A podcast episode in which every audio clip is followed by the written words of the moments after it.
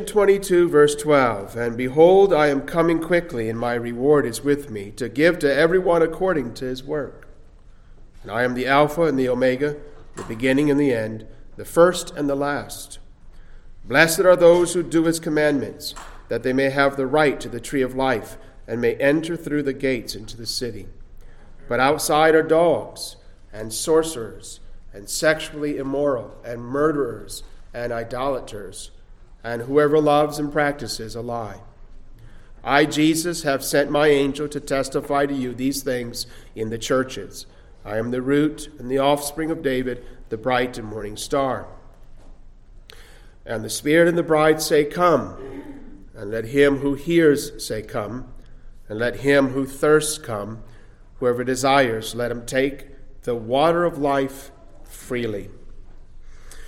Well, we're going to spend most of our time tonight on verse seventeen, but we want to consider this passage under these three headings. There's a twofold payment, verses twelve to fifteen, and then secondly, there's a personal testimony in verse sixteen, and then a gracious invitation, verse seventeen. First, notice the twofold payment, verse twelve. And behold, I am coming quickly, and my reward is with me to give to everyone according to his work. Now, this phrase, everyone according to his work, refers both to the saved and unsaved. It's referring to the fact that Jesus will be the judge in that final day. And he will give to the wicked their reward, which is described down in verse fifteen, and he will give to the righteous their reward, which is described in verse fourteen. Now, the difficulty, though, might be, why is why does Jesus refer to this as his reward? Well, simply put, it's described as Jesus' reward because he judges both the living and the dead, the righteous and the wicked, as a reward for his suffering. He suffered, he died. And that death, of course, took place at the hands of godless men. And thus it's only right that Jesus should repay them. Furthermore, he saved other men, his elect, and he indwelt them by his Spirit, and he enabled them to obey him. That's verse fourteen, and thus he will reward them. But the important thing here is everybody is rewarded according to his works. The righteous are, record, are rewarded according to their work, and the wicked are recorded according to their according to their work. This is a just judgment. Brethren, how many times have we seen through the book of Revelation and before that in different studies over the years that the final day of judgment will be based on works? Nobody goes to heaven because of works. But nobody goes to heaven without them. Faith works. And thus works prove your faith. And everywhere, brethren, everywhere the Bible makes exceedingly clear that the day of judgment will be based upon works. Now let me show you that very quickly, just in case there's a little lingering doubt. I'll clarify that in a moment too, by the way. But look to just one text. Look to Romans two. Verse four speaks about the goodness and forbearance and patience of God that should lead the wicked to repentance. In light of how good God is, how forbearing God has been, you ought to repent from your sins and find forgiveness. But tragedy, by nature, man doesn't do that. Verse five, but in accordance with the hardness of and impenitence of your heart, you're treasuring up for yourself wrath in the day of wrath and revelation of the righteous judgment of God. This is a righteous judgment. Now watch it. It's a righteous judgment. Now notice how he describes it. Verse six, who will render to each one according to his works. Now that's why I'm saying that our text, when it says that Jesus will give to all men according to his works, it includes the righteous and the unrighteous, because it seems evident that we have the same concept here, don't we? It's a quotation, verse six. It's a quotation from Psalm sixty-two and verse twelve. It's probably what Jesus is alluding to in Revelation twenty-two, all right? who will render to each one according to his deeds. Now notice verse seven. Eternal life to those who by patient continuance in doing good, notice how the righteous are described, seek for glory, honor, and immortality. See, that's works, right? They endure by patience and endurance in good works. Verse eight, but to those who are self-seeking, and do not obey the truth, but obey unrighteousness, they're going to get indignation and wrath. That will be their portion. That will be their reward, to use the, the language again of Revelation twenty-two. Tribulation and anguish on every soul of man who does, this concerns works, brethren, who does evil. Somebody says, well, you judgment will only be based on belief, if you believe or not. That's just a flat bold-faced lie.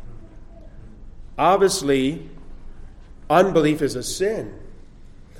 People say, well, why do those go to hell who've never heard the gospel? They don't go to hell because they never heard the gospel. They go to hell because they trespass upon God's law. Tribulation and anguish on every soul of man who does evil. Listen, of the Jew first and also of the Greek. Verse ten, now he goes back to the righteous. But glory, honor, and peace to everyone Everyone who works what is good, to the Jew first and also to the Greek, for there is no partiality with God. And then he goes on to say that that judgment upon the wicked will be proportionate to their knowledge. The Gentile, the pagan who's never heard the gospel and never even heard the law, the Ten Commandments, in its written form, in its codified form, will be judged less severely, but severely still they shall be judged, because they have the law, the remains of it, the echo of it in their heart. But those who've sinned against the law, that is, especially the Jew, but anybody who's heard of the gospel and the law, they'll be judged more severely. In other words, judgment will be based upon knowledge. How much knowledge have you had, and how much knowledge have you sinned against? But surely this text, and I can turn you to many others, I hope illustrates the fact or proves the fact that in Revelation twenty-two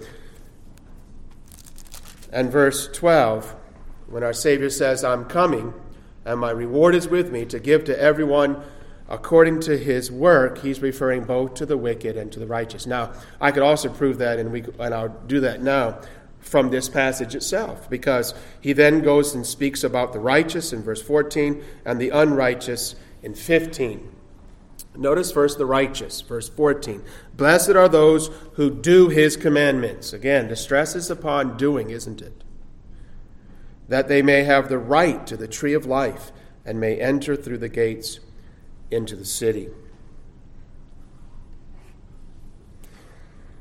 Now, before I go further, I have to here pause for a second, unfortunately, and just quickly address a textual variant in verse twelve. Some of your translations, if you have an N I V or a New American Standard or E S V, have verse twelve very differently, don't you? Instead of saying, or verse fourteen very differently, instead of saying, blessed are those who do his commandments, it says, blessed are those who wash their robes. But, brethren, the context favors the Old and New King James translation. I think what happened over the years, somebody was just put out by how strong, how strong verse fourteen is put. Blessed are those who do his commandments, that they may have the right to the tree of life and enter through the gates into the city. And for whatever reason, they put in the margin this variant uh, statement uh, about washing one's robes, and it eventually found itself into some manuscripts, and so you find it in your in some of your translations. But the context is very clear and very evident that the New and Old King James is to be preferred at this point, because the context is on doing. Now, it's true, isn't it, brethren, that those who do the commandments have first washed their robes. But you know, the interesting thing is, if you just stick with that phrase, they've washed their robes. Again, that's in the uh, in the revised text. It's a textual issue.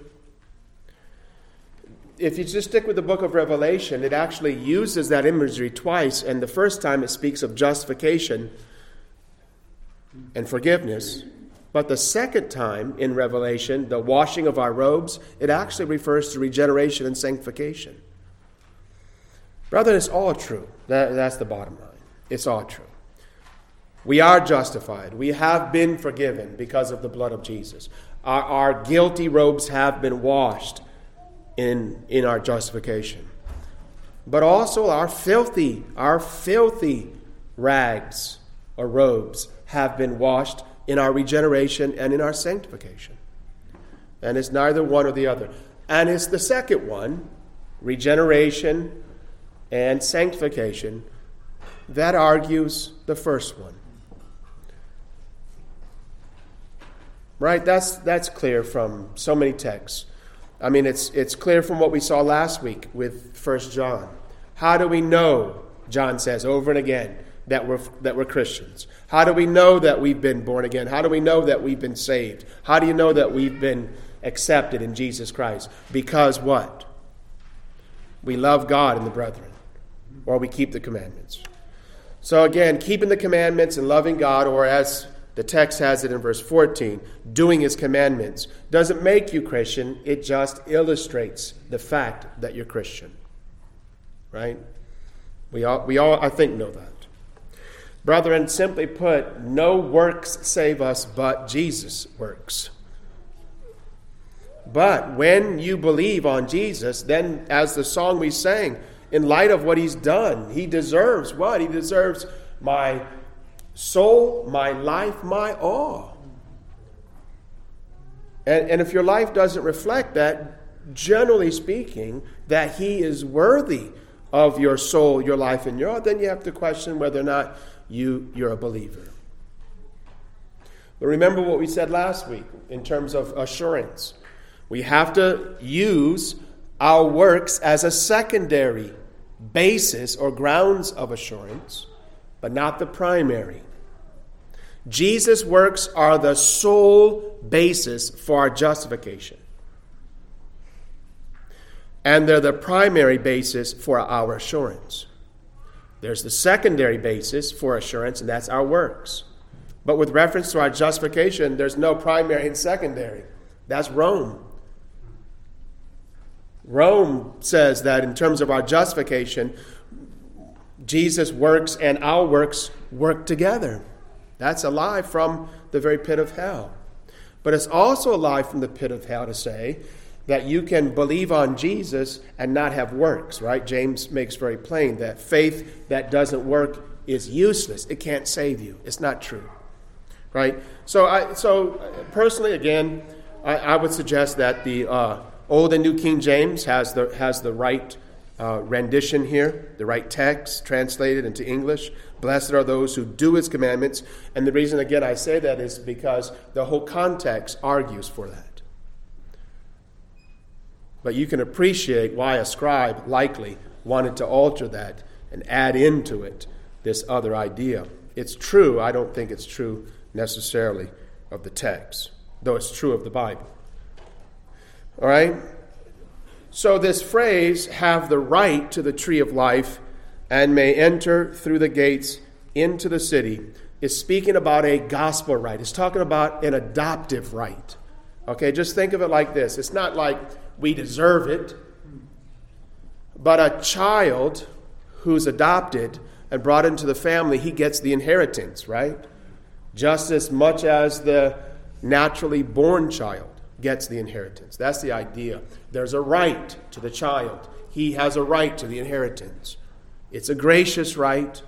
It's a gospel right in this sense. But it's a right. And notice how John um, uh, speaks of heaven. Our right to the tree of life. It's going back to the garden, isn't it? Remember at the beginning of the chapter, we saw that John speaks of heaven in terms of paradise regained. Because we lost the right to the tree of life in Adam the first, we gain a right to the tree of life in Adam the last. And then, uh, and then you have the... Uh, the two imageries of a garden and a city brought together again in this little phrase in verse fourteen, and may enter through the gates into the city. Remember, just previously, John has likened heaven both to a city and to a garden or to paradise. In contrast to this, verse fifteen, we find there are others who have no right to the tree and thus access into the city. But outside are dogs and sorcerers and sexually immoral and murderers and idolaters and whoever loves and practices a lie. You see, the wicked are described in terms of their practice. And that's why I've said that the righteous in verse fourteen are also described in terms of their practice. Now, they're called dogs, obviously, in a symbolic way. They're not literally dogs. It's it's a it's a term that you'll find in the scriptures to describe sometimes Gentiles, or at least that's how the Jews thought of Gentiles, because the Jews didn't like dogs.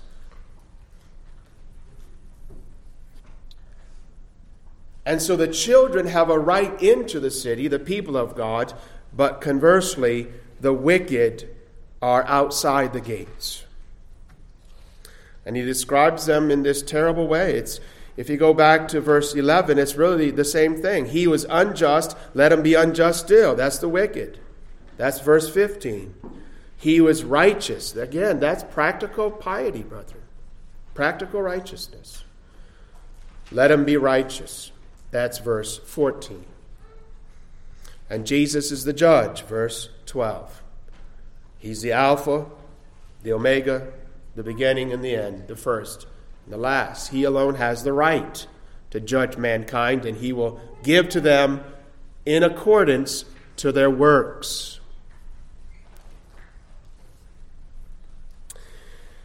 Now that brings us to verse sixteen in a personal testimony. I, Jesus, have sent my angel to testify to you these things in the churches. I am the root and the offspring of David, the bright and morning star. Brother, this is a tremendous text. Now, I've called it a personal testimony. Uh, because it's Jesus who's testifying through his angel.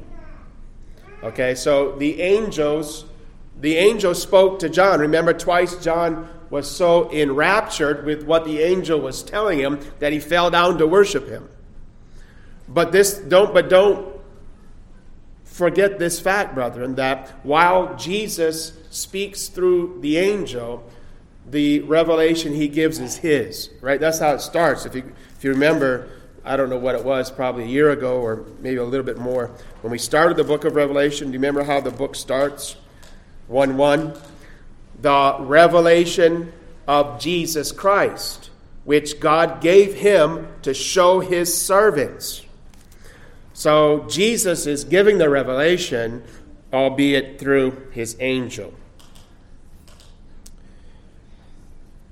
And it's for this reason our Savior then describes himself as to say, I have not only the right to, to reward the righteous and the wicked, to repay the righteous and the wicked in harmony to their deeds, but I also have the right to re- reveal this truth, as I've done for the last twenty-two chapters, given the fact that I am the root and the offspring, the bright and the morning star. Now, these, uh, I, I, let's look at these in turn then. The bright morning star. Oh, let's back up. I'm sorry. First to the root and offspring of David. Now, these terms, of course, these titles are borrowed from Isaiah eleven, verse one and ten. And they underscore the two natures of the person of Christ, the root and offspring of David. He's the root of David because he's God. He's the offspring of David because he's man. He's the God-man. So it underscores his dual nature or natures. Uh, and then the next phrase, the next uh, statement, the bright morning star. Uh, again, the, these are borrowed from the Old Testament scriptures. Uh, Numbers twenty-four seventeen is uh, the prophecy that our Savior is first of all thinking about. But I think these dis, the, these terms, bright and morning star, describe him in his person as God and man, but especially in his work. It's talking about how he came and dawned upon this dark world in his in his incarnation and his ministry. Remember, he's the light. How many times did he use that analogy about him being the light? We're the light in a borrowed sense. He's the light essentially. In other words, salvation's in him. Remember, he even said that at one point, that, that the Father has, as it were, deposited in me life. I give it because I earn it as the God-man in my life and death. But it's not just historically that he comes uh, and dawns upon a, uh, a dark world. Remember, he says, them. He says, those that lived in darkness saw a, a great light. Remember, he quoted that, or that's, a, that's quoted of him in Matthew one or two, maybe three, somewhere early in Matthew. But elsewhere, this imagery of Jesus dawning in the darkness and bringing light is applied to our salvation, our personal salvation. So he dawns in our heart. He comes as the God-man, as the root and offspring of David, as the one who alone was was was capable to, to earn the salvation. He dawns by his Spirit in our dark hearts, and he brings salvation. Now, you know, the Scriptures use that imagery all over the place to talk about our salvation. Probably one of the most famous places, if you turn back to Um, Second Peter one, James, John, oh, it's uh, before John's, isn't it? Yeah, Second Peter one, verse, uh, Second Peter one nineteen. And we have this prophetic word confirmed, which you do well to heed as a light that shines in a dark place until the day dawns and the morning star rises in your hearts. The Scriptures are spoken of as light because they tell us about this one who is the light of the world. And he dawns in our dark hearts. And he brings with him the morning of salvation. And so I think Jesus is simply underscoring who he is in terms of his person and his ministry. And because of that, he has the right to reveal this through his angel to his churches. I, uh, verse sixteen again, I, Jesus, have sent my angel to testify to you these things in the churches. Remember, this letter was to be read in those seven churches, which were representative of all churches of all time. Remember the first uh, couple of chapters, you have those specific letters that were to be sent to those specific churches. But the whole of the book of Revelation, as we know it, was to be sent to and read in the churches. And brethren, that just goes back to what I've tried to say over these last weeks. This letter was intended to be read and understood. And it would have been far better understood by new, by first century Christians because they didn't have all the nonsense taught us in the last hundred years, to put it plainly. Now that brings us then to our main point, verse seventeen. And one of my favorite verses in the whole of Scripture. A gracious invitation. And the Spirit and the bride say, come, and let him who hears say, come, and let him who thirsts come. Whoever desires, let him take of the water of life freely. Okay, by Spirit is the Holy Ghost. By bride is the church. So it's talking here about how The Holy, how Christ, by his Spirit, speaks through his church. I'm going to come back to that in a minute, but I just want to quickly explain the verse, and then I want to come back and look at the particulars. Okay, so, and it says, and let him who hears say, come. It talks about the one who hears the gospel invitation, believes it, now he joins in inviting others.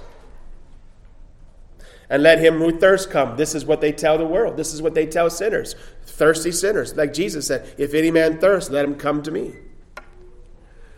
And then this, this is a phrase we want to spend a lot of time on, uh, most of our time. Whoever desires, let him take of the water of life freely. Because this text, this is a text that's sometimes leveled at uh, the Reformed camp by the other side, as if this just dismantles the rest of the Bible. But we're going to see it doesn't dismantle anything. This is a, a great text, a great Calvinistic text. Just a great inv- invitation that Calvinists have always loved. In fact, I want to do a little historical study tonight, mostly. And uh, I want to start with this uh, kind of premise. And that is that most Christians are ignorant about what we call Calvinism entails. All right, so I think all of you know what I mean by Calvinism. It's that system attributed to Calvin um, and the canons of Dort, that's the historical sources for Calvinism, that teaches the five points or the five doctrines of grace.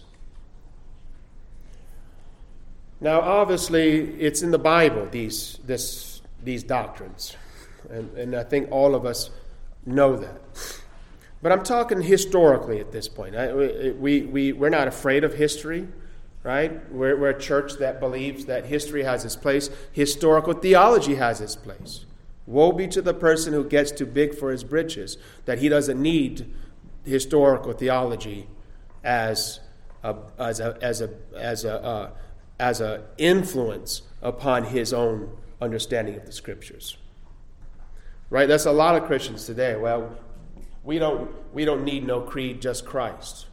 We don't have a confession, we just believe the Bible. Well, then you're the only ones for the last two thousand years who thought like that. And you can go out on the limb and be by yourself if you want to. But there's reasons why all Christians were creedal and confessional. There's a reason. Because Jesus has gifted his church with teachers, and that didn't just start yesterday. It started way back from the beginning. And so when the best of Jesus' gifts have come together to write a statement, then you might you might do well to listen to it, or to at least uh, consider it, which I know I'm preaching to the choir. So this is really just to encourage you to, to hold tightly to these things that you believe. Okay, but I said, and I stand by that statement, that most Christians are ignorant about Calvinism. And they either err on one of two sides or extremes.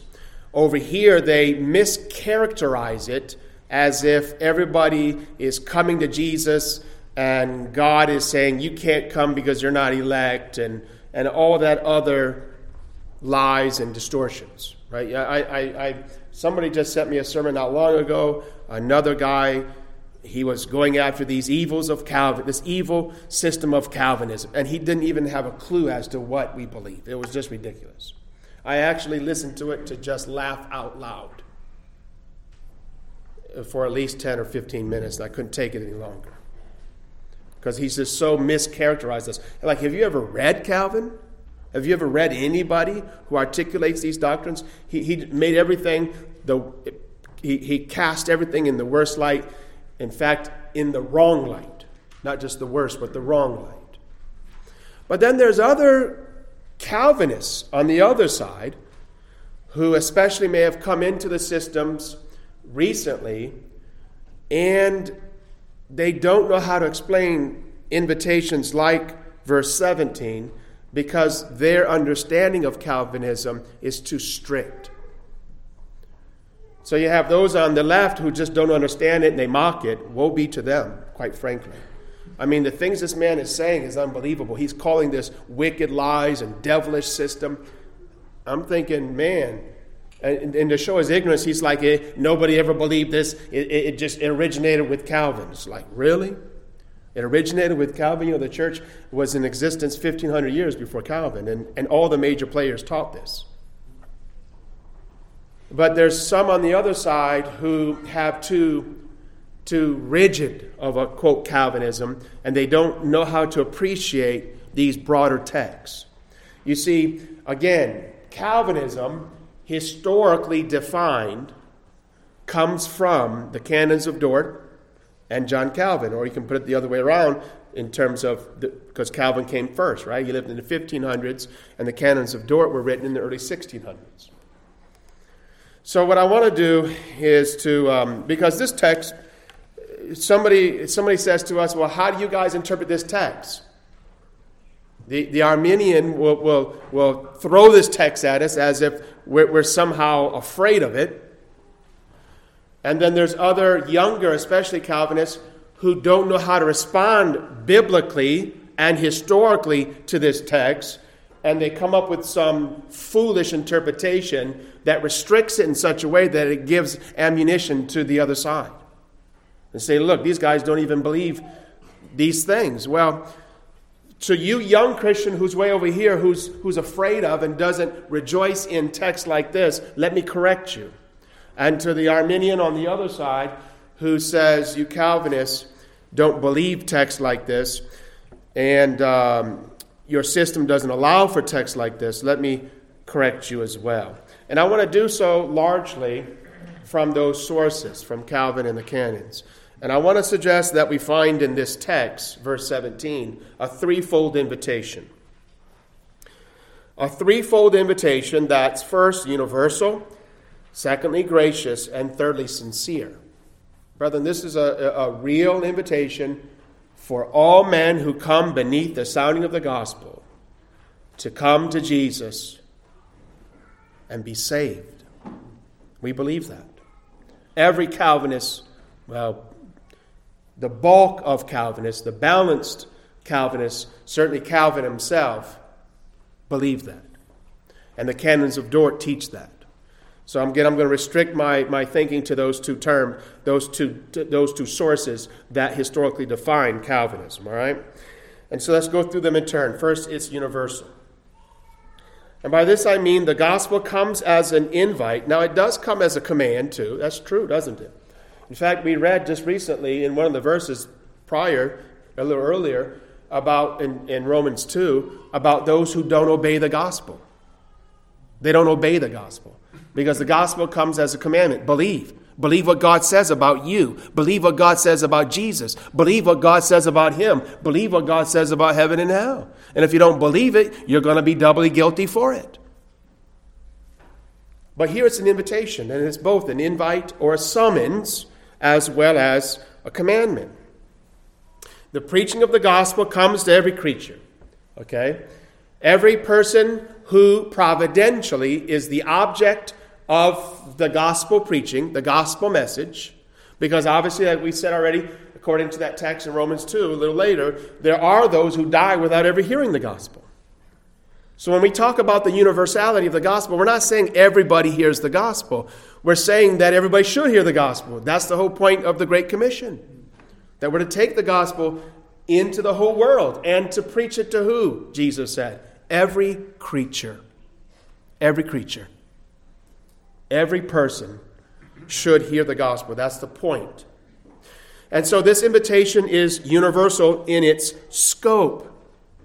Within the gospel, the gates are opened to all men. Now just go back to the imagery of verse fourteen. And may uh, have the uh, that they may have the right to the tree of life and may enter through the gates into the city. What we're saying to sinners is this: in Christ you'll have forgiveness. In Christ you'll have a righteousness. In Christ you'll have the Holy Spirit who will sanctify you.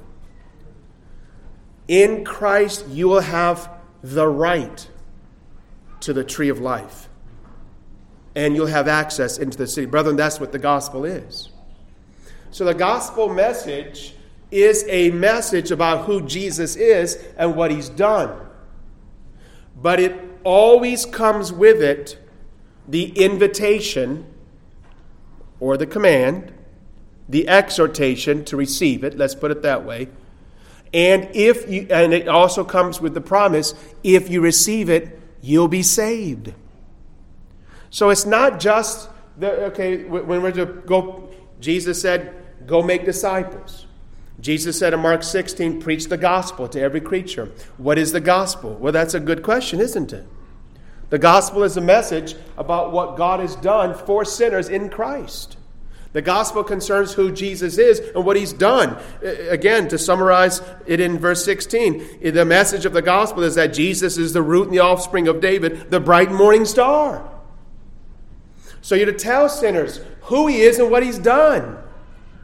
You are to tell sinners he's the God-man who came to earth as the last man, the la- or the, the, the, the second man, the last Adam. And he lived a perfect life in our place. He died a sacrificial death for us on the cross. And he promises for us, if we repent from our sin, turn away from trusting in ourselves, and come to him solely by faith, he will not only forgive us for our sins and give us a righteousness whereby we're accepted with the Father, but give us the Holy Spirit. He himself will come and live in our hearts and empower us to obey his commandments. And then he'll give us what? The hope of eternity with him in the new heavens and earth. Brother, that's the gospel. The gospel is the message about who Jesus is, what he's done, and it always, and it always exhorts the hearer to receive it, and it always promises them salvation if they believe it. So it's not just facts.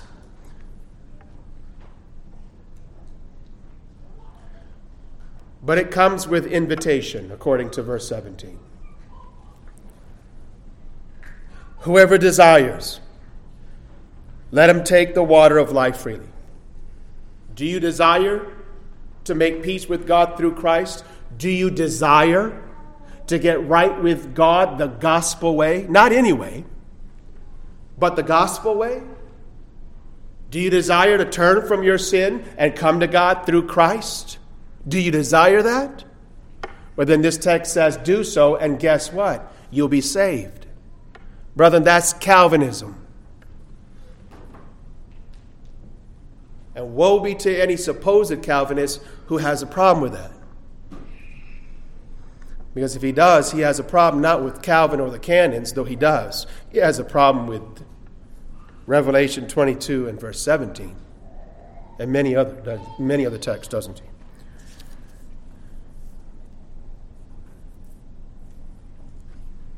Listen to the canons of Dort.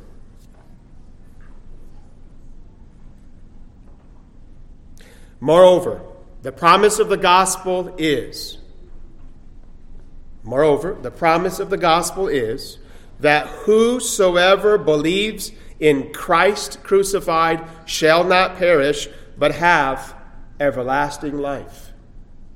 This promise that if you believe in Jesus crucified, you'll have life eternal. This promise, listen, together with the commandment to repent and believe, ought to be declared and published to all nations and to all persons promiscuously. Now, that, that's a term we don't use. And, and when we do use it, it's usually in a negative light. You can see what it means with the next, in the ne- if you compare it with the next phrase. And without distinction. Promiscuously and without distinction. It really means here without discrimination. Okay, let me read it that way. To all nations and to all persons without discrimination and without distinction, to whom God, out of his good pleasure, sends his gospel. Again, so the so the document Uh, assumes the fact that not everybody is going to hear the gospel, and those who hear it, hear it because of God's providence. But what are they to hear? They're to hear the, the, the doctrine of the gospel about Jesus and him crucified. And then they're to hear, you need to repent and believe it. And then, and then they need to hear, and you'll be saved if you do. Again, brethren, that's where we get Calvinism from, the canons of Dort and Calvin. Listen to the latter. Listen to Calvin commenting on Luke two. And verse ten, just as at the present day, God invites all indiscriminately to salvation through his gospel. But the ingratitude of the world is the reason why this grace, which is equally offered to all, is enjoyed but by few. Now, you can find everywhere. In fact, we're going to read a place here in a minute where Calvin speaks about the electing love of God, and, and he speaks about how election is what determines who will and won't be saved. That's true. We believe that. Calvin believed that.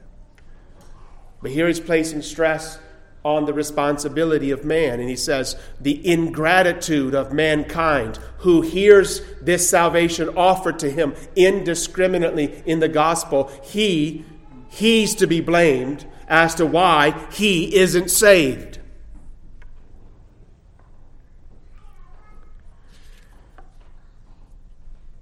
There's another letter, a, a statement that's classic, that's a classic statement by Calvin on this.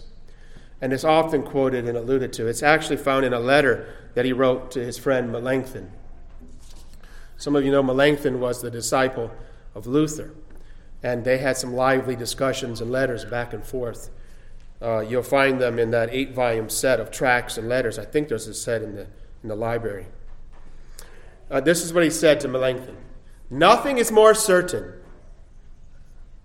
Brother, I just it just it, it, it does sadden me to think that people don't read Calvin. They just talk about Calvin. No, read him. Read read read Calvin. And you're going to find him to be probably altogether different than what you might think. Nothing is more certain than that the gospel is addressed to all promiscuously. There's our term. Nothing is more certain than that the gospel is addressed to all without discrimination, but that the spirit of faith is bestowed on the elect alone. Now listen to how he weds those together. He isn't afraid of either. Look, nothing is more clear.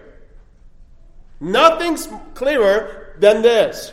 The promise of the gospel is given to all men without discrimination, but only the elect will receive it. And then he goes on to say, the promises are universal and make an offer of the grace of Christ equally to all. Okay, so the gospel in its proclamation comes to all people. There's elect and unelect in a group, right? And that gospel comes to all equally. The, the promise of it. So what he's saying is that this, this message of salvation comes to all men. This is the whole point of universal and without distinction and without discrimination. See, some would say that this promise that if you believe the gospel and be saved only comes to the elect. That God doesn't mean it to the reprobate, the non-elect. That's a lie. It's not only a lie if you compare it with Calvin and the canons, but more than that, John and Jesus and all the other Holy Spirit-inspired writers. Whoever desires, whoever's thirsty, anybody and everybody who knows their need of salvation, come, and if you come, you'll be saved. And God, by the external call, listen, invites, by the external call, invites all who are willing to accept his salvation. Whoever desires, let him take the water of life freely. Now, brethren, obviously, nobody's going to desire to come except the Holy Ghost makes them thirsty. That's true. Nobody's thirsty by nature. Nobody knows and desires salvation left alone. God has to work it in their hearts. But the gospel message isn't, you can come only if the Holy Spirit has made you thirsty. That's how some people twist this. And they say that the promise of the gospel is to only is only to be given to, to those who evidence repentance, because that shows they're elect. So they don't say to a, a, a, a crowd, a mixed crowd, indiscriminately. They don't say, if you believe, you'll be saved. Because for them, the non-elect won't believe or can't believe and won't be saved. But brethren, again, that just in every way throws the whole thing up on his head. If you have, that's hyper-Calvinism. That's by, if, if, if hyper-Calvinism, one of the tenets of hyper-Calvinism is that the gospel isn't preached and there isn't a promise tendered or offered to the non-elect. And in fact, the hyper-Calvinist even denies that it's the responsibility of the non-elect to believe the gospel. Because gifted, uh, because faith is a gift. And so they say the, the, the, the, the non-elect can't believe. And so They deny what's called duty faith, or the fact that it's the duty of the sinner to believe. It is the duty of the sinner to believe. The fact that he can't believe will only render him doubly guilty in the day of judgment. Yes, that's true, brethren. But the gospel offer is extended to all men indiscriminately. And it comes to all men equally as, as an offer of salvation if received. Now, if your Calvinism has a problem with this, correct it. Correct it. Because you have an unbalanced Calvinism. And yours isn't that of John's or the canons. Or better yet, of the book. This one. Correct it. And that's why when you read our fathers, brethren, especially in the Puritans, and Calvin and the Puritans, they preach the gospel indiscriminately and openly to everybody, every sermon. For the life of me, I can't even begin to fathom how supposed Calvinists can deny the universality of the gospel offer and claim to be reformed and claim to be in the very tradition of Calvin and the Puritans. It's unbelievable to me. What they do is they take all of the passages from Calvin, all of these passages from the canons, and they reinterpret them and distort them, just like the Arminian does to the, to the Bible. The hyper-Calvinist is just as bad. In fact, I would even argue worse than the Arminian. If I had to choose, and you don't have to, but if I did, I'd much rather be a warm-hearted, gospel-preaching Arminian than a stingy, unloving, because they're always stingy, and they're always unloving, hyper-Calvinist. It's gracious. And here I'm especially referring to this last word, freely. It, this word freely means without cost or without cause. See, we think of it without cost, and it is that. Remember, without cost. But it's without cause. In other words, you don't have to have any warrant to come except the naked promise of God. See, the hyper-Calvinist says, only the thirsty can come. And so you have to make sure you're such and such thirsty before you can accept of the offer. But that's but that's putting the sinner to look inside instead of outside to Christ. So some say, the hyper-Calvinist says, that your warrant to come is that you thirst. But then you have to ask yourself, how thirsty do I have to be in order to come? And sometimes they'll say, well, you have to thirst this much, you have to thirst that much. Rather than surely we understand nobody's coming unless they're thirsty. But you don't come, you don't come, having examined yourself and spent weeks, months, years and decades trying to create within you some degree of thirst that you might be worthy to come, that you might have cause to come. No, you come. You say, but what if I'm not thirsty? Well, if you're not thirsty, that is, you don't know that you need a Savior, that's all the more reason to come, because that just shows how messed up you really are. You're not thirsty. You're not afraid of your sins. You don't feel your guilt. You don't see in Jesus Christ a sufficient Savior. What a wretched person you are, my friend. And I'm telling you tonight not to go and make yourself thirsty. Not go and look inside until you find something that's the cause or the warrant for you to come. No, you come in obedience to what God tells you now in and of His Word that says, come and come, you'll be saved. It's gracious, brethren. There's no grounds for the sinner to come. There's no warrant for the sinner to come in and of himself. The only grounds, the only warrant you have to come is the naked promise of God, the command of God, the summons, the invitation of God in the gospel. Come and you'll be saved. And if you come, if you come to be saved by a crucified, resurrected Lord, my friend, saved you of certainty will be. See, the hyper-Calvinists, again, see, this is stuff that you read throughout the centuries. The hyper-Calvinist is the one who's going to send you away to make yourself thirsty. Go and eat a bunch of salt for twenty years, and then when you're thirsty enough, then you can come. Don't offer the gospel but to those who are thirsty. Don't offer the gospel to those but who are evidencing their elect. That's nonsense, brethren. It's not the Calvinism of our fathers. It's not the Calvinism of this text. But the third, and we're out of time, but this is my, my I, want, I really want to come to this third point. It's not only uh, universal and gracious, but it's sincere. And uh, I'm thinking first of the uh, beginning part of verse seventeen. And the Spirit and the bride say, come. The Spirit, capital S, that is the Holy Ghost, and the bride, that's the church, say, come.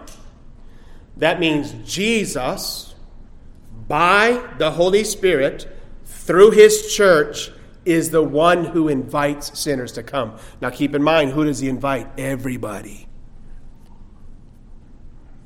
It's universal. It's gracious. It's free. Who does Jesus invite? Who does Jesus invite? Every person to whom the gospel comes. Now let me show you this very quickly. A few texts. Back up to Second Corinthians five, verse twenty. Second Corinthians five twenty. Now then, we are ambassadors for Christ, as though God were pleading through us. We beg you, on Christ's behalf, be reconciled to God. This is Paul giving a summation of what he tells people. All right, be reconciled to God. That's the gospel message. That is, be reconciled through a crucified, resurrected Savior who's God and man. Be ye reconciled to God. That's the message. But notice he preaches it, right? He preaches it. But notice who ult- notice who ultimately preaches it.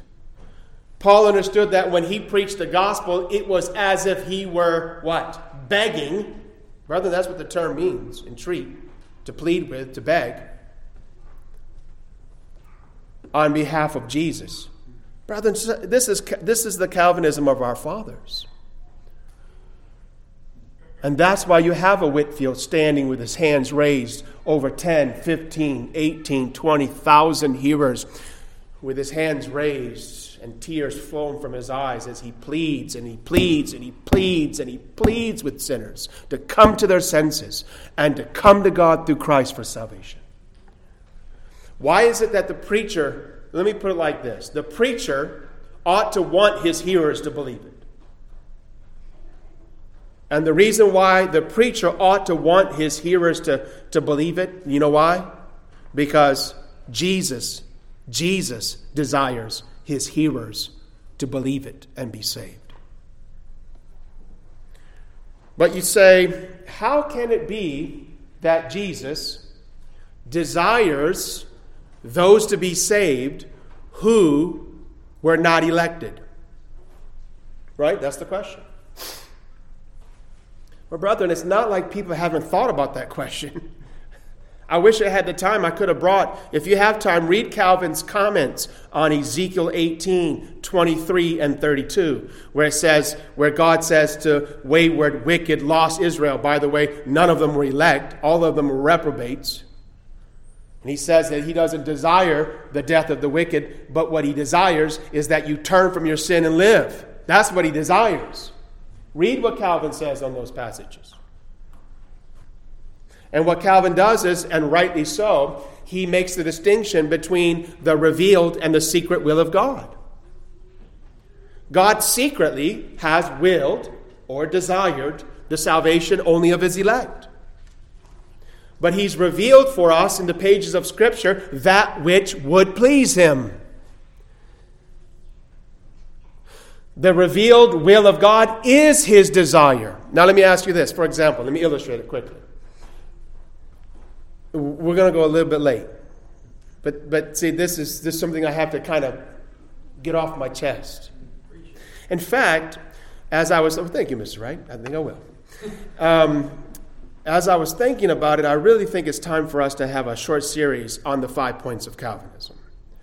And... Uh, to help us see what is and isn't the truth of that system as taught by our fathers, but more importantly, the Bible.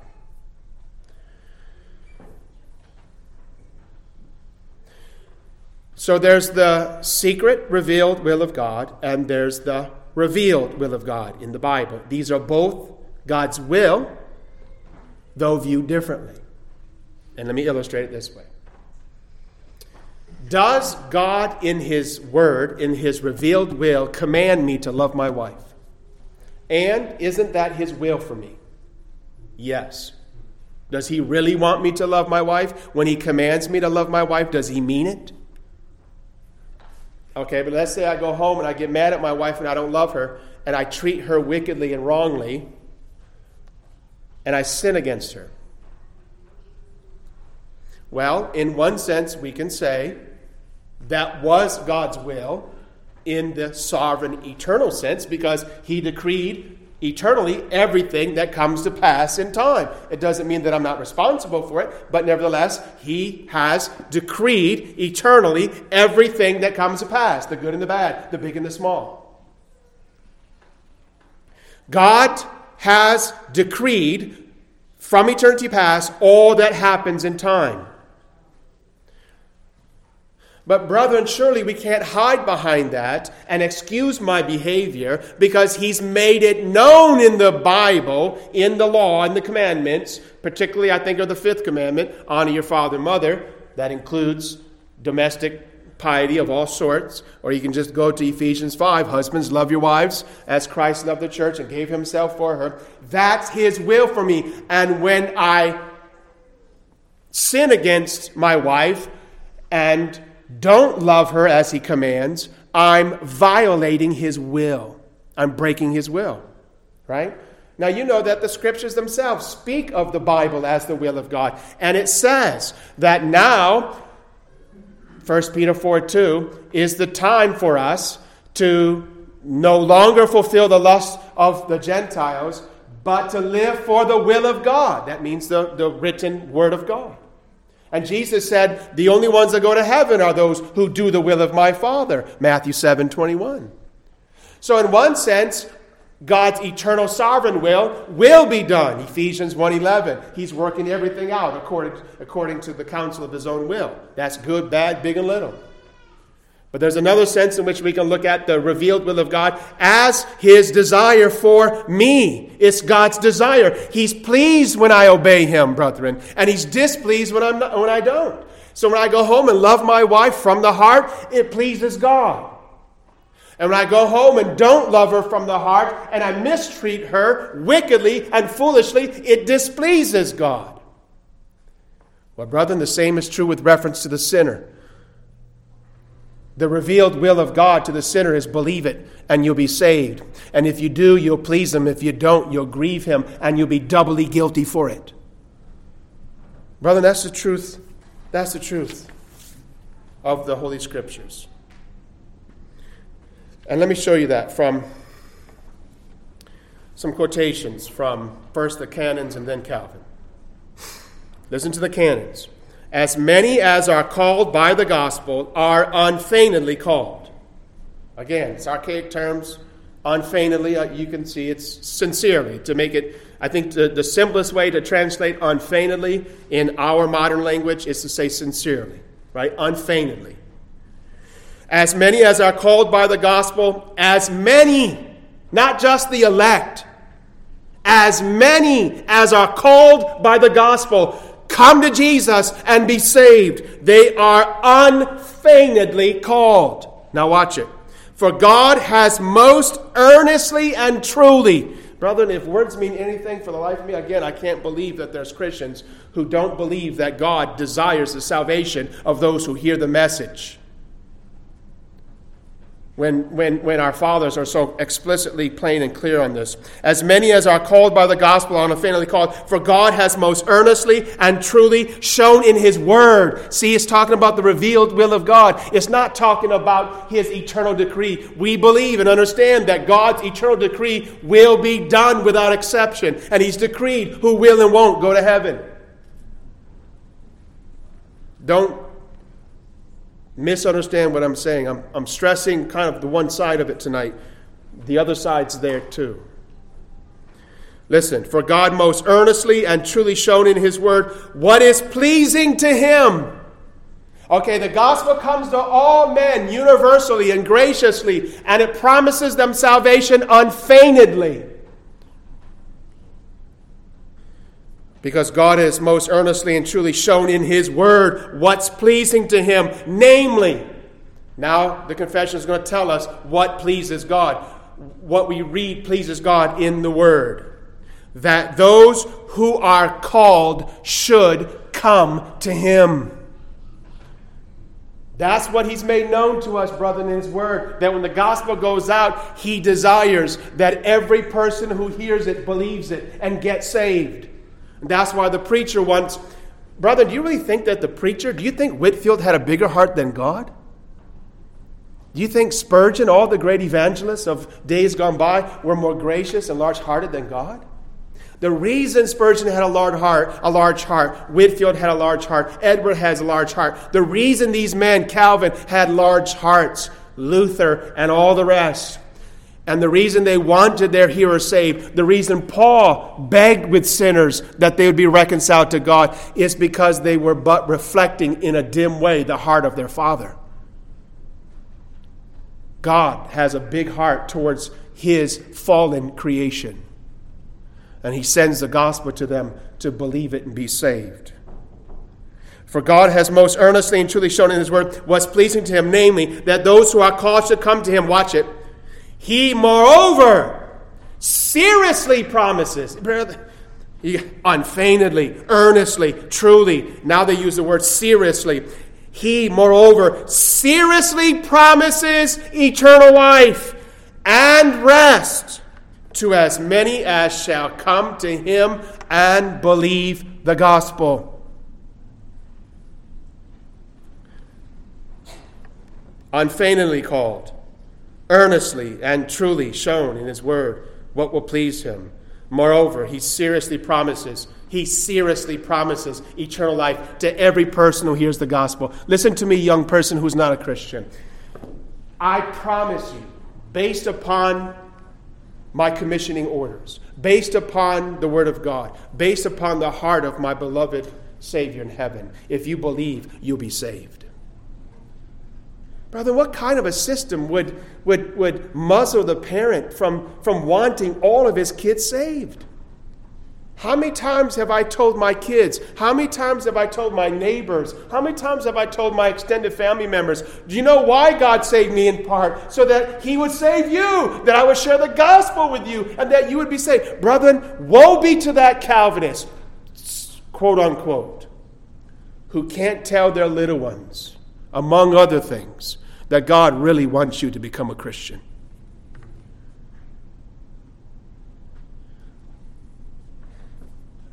God seriously promises you eternal life and rest if you come to him and believe on Christ. Listen to what Calvin says on Second Peter three nine. Remember that phrase, not willing that any should perish, but that all should come to repentance. This is, again, speaking about his revealed will, not his eternal will, his revealed will. Listen to what he says. So wonderful is his love towards mankind lost. Oh, I'm going to get very excited over this one. So wonderful is his love towards mankind lost,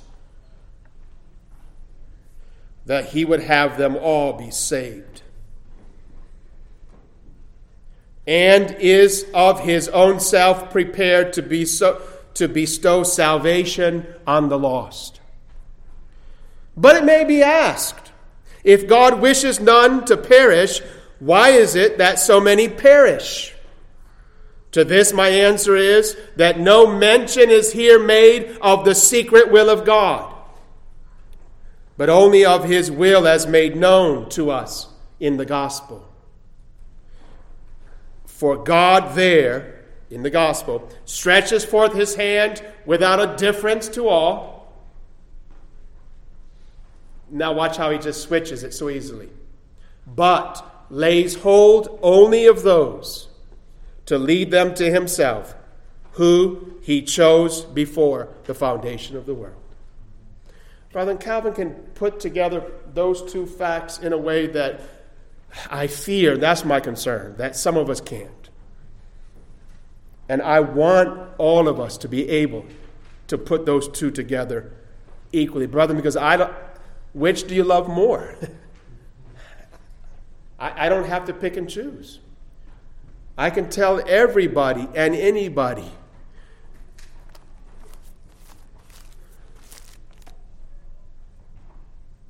whoever desires, let him take the water of life freely. And then when you take the water of life freely and you become a Christian, guess what? Then I tell you the other part. The reason you did is because God chose you from eternity past to be his. And he gifted you in time with faith and repentance. And it was all his work. And he did it only for the elect. And he does it only for the elect. Well, let me close with two things, because some of that's a little polemic. It's, it's I'm more defending and, and, and making a case. I would be totally amiss, wouldn't I, if I just taught you about these things and didn't actually preach these things to you. Because this text isn't intended to be a... Uh, uh, a place of contention and argument. Unfortunately, it has become that. But just take it as it is, brethren. I think most people can come to a text like this and see it. It says this, first of all, all sinners are invited to come to Christ. All sinners are invited to come to Christ. Now, all that stuff I was talking about theoretically, now let it come, let it trickle. Remember what Jesus said at one time? He said, now let what I just taught you sink down into your ears. That's what he told his hearers one time. Brother, just stop and let what I, let. look, let me put it as plainly as I can. If you desire, if you desire to get right with God, the gospel way, that is as a hell-deserving, wretched sinner who comes to God solely and only through Jesus Christ our Lord, listen to me. God promises you tonight that if you repent from your sins and you believe in Christ, you will be saved. And let me go further than that. He sent me here tonight to tell you that because according to his revealed will, he desires your salvation. He takes not pleasure in the death of the wicked, but he does take pleasure in the repentance and salvation of a sinner. Now, there's another side to that, isn't it? Secondly, all sinners are extra guilty for not coming. And you know why they're extra guilty for not coming? Because they're bona fide, invited, and commanded to come. See, if they, if God wasn't serious in commanding and inviting you, then you wouldn't be doubly guilty. But the reason why you're doubly guilty if you go to the judgment day as an unbeliever is because God did sincerely offer you salvation repeatedly from the lips of your mom, your dad, and your pastors. Now, we just actually read this, and let me close with it. Uh, we read today, those in the Bible group, we read uh, chapter twelve, I think today, John twelve, wasn't it? Oh, no, I can't remember what we read today. Was it? Yeah, twelve, okay. Look at verse forty-eight. See, it's like uh, I was telling somebody this. I can't remember who it was. Oh, yeah, now I remember who it was. Um, that the preacher has to um, make sure that he does his devotional reading and not just his reading that ties into his sermon prep. And so, uh, but but oftentimes they connect, and, and it just happened today to do that. Jesus is talking to these unbelieving Jews. There's nothing to, to, to think that they were elect. They they hounded him. They were a part of the groups at the end that betrayed him and mocked him all the way to the cross. And, and, and watch what he says in verse forty-eight. He who rejects me and does not receive my words has that which judges him. The word that I have spoken will judge him in the last day. If you go back and read the words that he's talking about, he's talking about the gospel, who he is and what he has done. Over and again, he says, I've come as the God-man to save sinners. You can just read it in the, in the previous verse, verse forty-seven. I haven't come to condemn, but I've come to save. He's saying that probably to unelect sinners, reprobates. I've come to save sinners. indiscriminately, universally, graciously, he tells them that. But he also says this, you know what? If you don't believe what I've told you, guess what? In the day of judgment, the very words I speak to you will, will be the judge, who w- will be that which judges you more severely. Here's the basic premise as I thought about it. Judgment will be based on light received. And the one who's heard the gospel proclamation will be doubly guilty for hearing it and not believing it. And that, of necessity, my friend, argues the sincerity of it. It argues the sincerity of it. What a tragedy it could be, but what a wonderful blessing it should be if you believe it. Don't believe it because Calvin said it. Don't believe it because the fifty or sixty delegates at the at the canons of Dort said it. Believe it because God says it. That if anyone desires, let him come and be saved. And that without a single exception. Brethren, isn't it a wonderful truth? What a privilege we have as Christians. And this does tie into what we'll talk about this Sunday, about evangelism, personal evangelism. So just keep, kind of take, uh, I went long, but you can just take all what I said to you tonight and kind of put it as a preface to what I'm going to say to you this Sunday when we come to our Christmas sermon. And that is Church Life, Part nine.